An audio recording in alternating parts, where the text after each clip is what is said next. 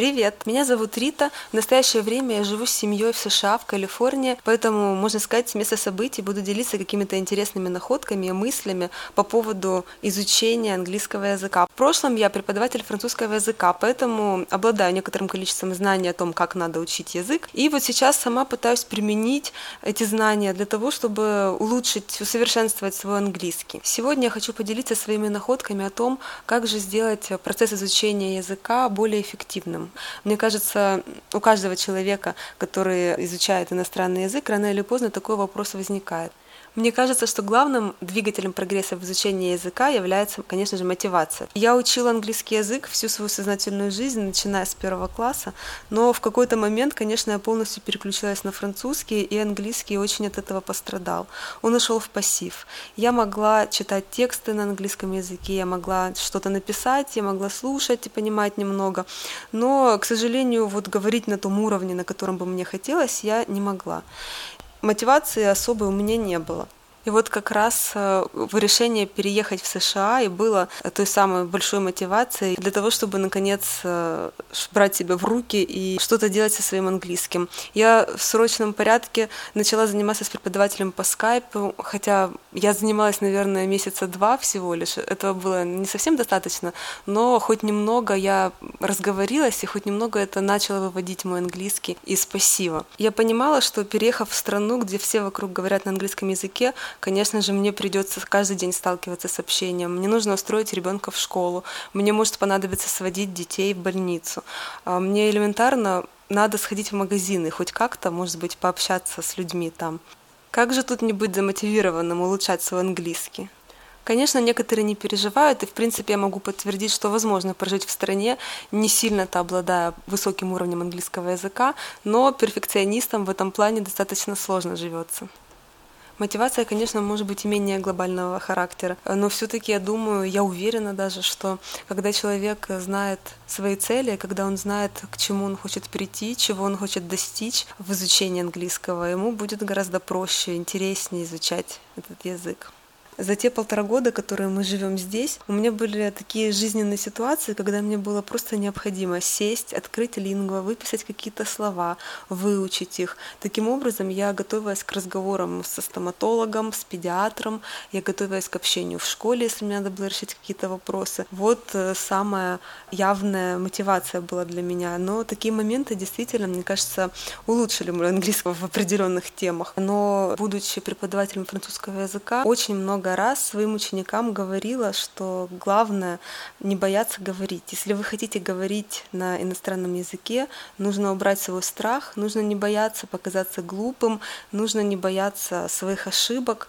и, и говорить. Если вы будете бояться этого всего, вы замкнетесь, и язык не будет развиваться. Вот, я это все понимала. Это была философия, которую я пыталась донести до людей. Но когда я сама приехала сюда, и когда я столкнулась с необходимостью общаться с людьми, у меня меня был страшный блок, я не хотела говорить. Я сама от себя такого не ожидала. Э, дело в том, что ну вот опять же, перфекционист во мне, он после того, как я что-то кому-то скажу, он мне внутри внутренним голосом мне говорил, что, как ты могла сказать такую ересь, это же глупость, как ты могла допустить такую глупую ошибку. В общем, это очень меня сковывало, и я, честно говоря, избегала максимально общения. Если я ходила в магазин, я старалась выбрать такого кассира, который мне казался менее болтливым, чем другие. А здесь это иногда сделать достаточно сложно, потому что э, на кассе тебя обязательно поприветствуют, скажут «Hi, how are you?», спросят, все ли ты нашел в магазине, что тебе надо было, могут спросить, э, какие у тебя тебя планы на выходные и так далее.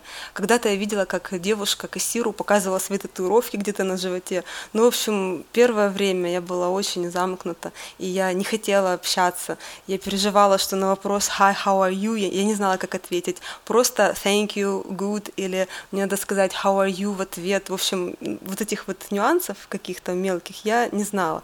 А у американцев это просто в крови поприветствовать и сказать «Hi, how are you?». Можно на улице встретить человека, который гуляет с собакой, и он просто, проходя мимо тебя, если у вас э, случился контакт визуальный, он обязательно скажет «Hi», а может и сказать «How are you?» И ты не понимаешь, тебе отвечать в ответ, как же у тебя дела, или не обязательно отвечать, а просто сказать «Hi». В общем, вот это все меня смущало, и я замыкалась, я искала кассиров без настроения, старалась не общаться. Хотя, конечно, я понимаю, что это было очень неправильно. Дальше очень помогает усовершенствовать свой английский язык а то, что мы, наконец, в Америке начали смотреть фильмы в оригинале на английском языке. Мы включаем субтитры, правда, и иногда я ловлю себя на мысли, что я, может быть, пропускаю где-то актерскую игру, и, ну, это, конечно, недостаток, потому что я читаю субтитры. Но я читаю субтитры, и я слушаю, и а, это очень помогает. Я, иногда я чувствую, что в разговоре у меня вылетают какие-то фразы, и я понимаю, что эти фразы я просто слышала в кино. Также это улучшает произношение. Хочешь, не хочешь, хочешь, но когда ты окружен настоящей английской речью, у тебя произношение улучшается. Я могу привести пример собственных детей. А, у меня младший ребенок, ему 5 лет, он еще английский не знает. Он не ходит здесь в садик, он только в августе пойдет в киндергаден в 5 лет. Это типа нашего нулевого класса. Но он ходит на футбол. А, на футболе говорят только на английском языке. И Периодически он подбегает, он чего-то не понимает, я ему объясняю, что надо делать, но по нему я уже вижу, что он какие-то хватает слова, которые он слышит, и он их произносит более правильно даже, чем я. А мы недавно с ним ехали в машине, и я его, я, я пыталась, чтобы он а, запомнил те слова, которые сегодня он услышал, и мы повторяли просто там несколько слов. А, и вот когда э, я дошла до слова число, число, э, число 10, number 10, я его произнесла как number ten, и он мне сказал, мама, какой еще ten? Не ten, ты неправильно произносишь, надо произносить ten. И вообще, когда мы начали смотреть здесь фильмы в оригинале, я прям пожалела, что раньше мы этого не делали. Потому что вот смотрим мы фильм с Кевином Спейси, и он же играет не только лицом, он играет голосом. И его голос — это отдельное удовольствие. Это просто кайф слушать все эти реплики и эти интонации. Поэтому я очень советую всем переходить на фильмы в оригинале. Кстати, э, насколько я знаю, по фильмам и читала в интернете, что американцы, они вообще-то не очень-то любят... Я, я даже, честно говоря, я не знаю, дублируют ли они иностранные фильмы. Но но я часто встречала, что они смотрят, если фильм иностранный для них, они его смотрят в оригинале, но просто с английскими субтитрами.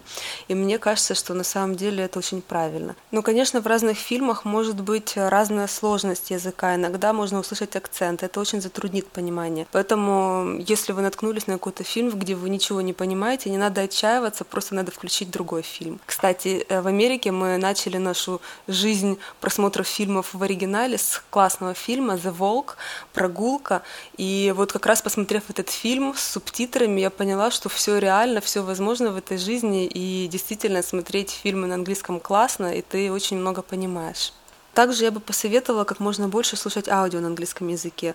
Это очень удобно, потому что когда вы разбираете посуду или занимаетесь спортом, или едете в машине куда-нибудь на далекое расстояние, очень классно не терять время зря, а заполнить его, опять же, английским языком. Можно слушать подкасты. Я бы посоветовала классный подкаст, где английский очень понятен, кроме того, очень интересно. How I Build It это подкасты, в которых успешные люди рассказывают о создании и развитии своего бизнеса. А что касается аудиокниг, честно говоря, сама я пока еще особо много не слушала. Я слушала немного «Алису в стране чудес», но вот недавно услышала очень хорошие отзывы об аудиокниге «Гарри Поттер». А Гарри Поттера я очень люблю, а, поэтому мне это вдвойне интересно. И э, вот э, хорошие были отзывы на «Гарри Поттера» в озвучке Стивена Фрая.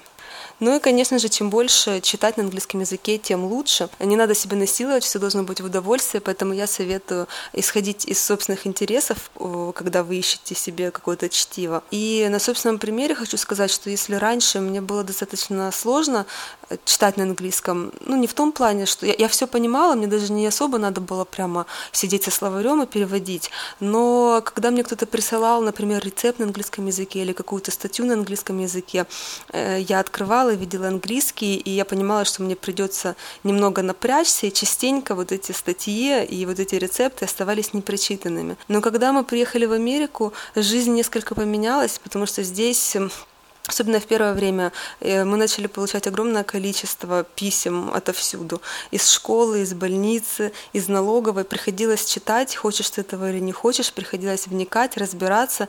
И вот на сегодняшний день я хочу сказать, что мне абсолютно все равно, читаю текст на русском языке или на английском. Я даже получаю удовольствие, читая на английском. И э, частенько я даже нахожу что-то специально на английском, если на русском, мне кажется, информация неполная. Также, мне кажется, очень было бы классным выработать у себя привычку заниматься английским каждый день. Ведь э, если ты выделишь в день хотя бы 20 минут на английский язык, неважно, что ты будешь делать, учить новые слова или смотреть фильм или слушать аудио, а, но ты маленькими шажками приблизишься к своей цели. Хотя, честно говоря, лично у меня этого сделать не получается, потому что каждый день находится тысяча дел поважнее. Но поэтому я записалась на курсы английского. Причем здесь э, эти курсы для меня совершенно бесплатные, они спонсируются штатом. Но это очень классно, потому что курсы держат меня в графике, в режиме. Э, я имею возможность э, заниматься четыре раза в неделю по три часа. Конечно, на все занятия я не попадаю, но хотя бы пару раз в неделю я езжу и получаю большое удовольствие. Кроме того, что ты знаешь, что у тебя есть расписание, ты можешь приехать, тебя будут обучать. Это еще и общение с людьми. Общение очень интересное, потому что в нашей группе люди из разных стран. Э, это Китай, Япония, Тайвань, Южная Корея, Россия, Украина, Италия, Франция. И это очень весело и очень интересно. Люди делятся своим опытом, рассказывают всякие интересные вещи. И это всегда меня вдохновляет и дает мне новых сил и новых стремлений. В общем, курсы английского, это тоже очень даже классно. Сегодня я а, рассказала о том, что помогает лично мне, но надеюсь, что это поможет и кому-то еще. Самого английского, правда, практически не было, и если уж быть откровенной, то мой английский еще пока далек от идеала. Произношение у моего сына, который полтора года ходит в американскую школу, гораздо лучше, чем у меня, но я думаю, что мы будем вместе с вами совершенствовать наш английский. Если вас что-то заинтересовало и у вас возникли какие-то вопросы, я всегда с удовольствием на них отвечу. Спасибо за внимание и до новых встреч! Миш, какие слова ты на футболе выучил? Гол. А еще? Freeze. А что значит freeze? Это как замрите. Угу. А еще? Number two, number three, number four, number five, number six. Тебе нравится английский язык? Будем его учить? Да.